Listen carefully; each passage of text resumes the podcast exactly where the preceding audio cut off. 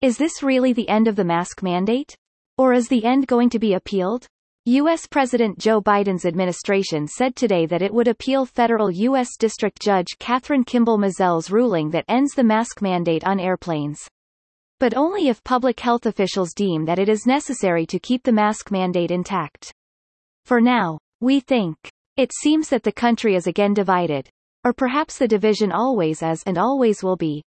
Anyway, some are cheering the ending of the mask mandate. Some, like young mothers with babies who cannot wear masks, are outraged that despite a new COVID-19 variant in the form of BA.2 and rising infection numbers, America is suddenly tossing caution to the wind and saying nah, you don't need a mask after all. Basically that is like saying we never needed masks to begin with. The reality is that nothing has changed. COVID-19 is still very active. People are still getting infected, and this is despite the fact that there was a mask mandate being upheld until a single day ago. And yes, people are still dying from the coronavirus. So why this sudden move to unmask and dance the Macarena with strangers? It must be economical one would ponder. It certainly isn't about health, or what scientists or medical professionals think.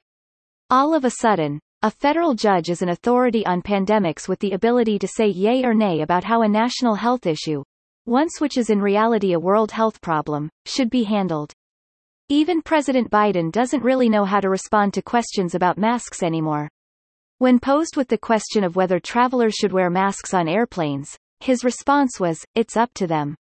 But Mr. President, doesn't your administration's official guidance say we Americans should keep wearing masks on airplanes for now?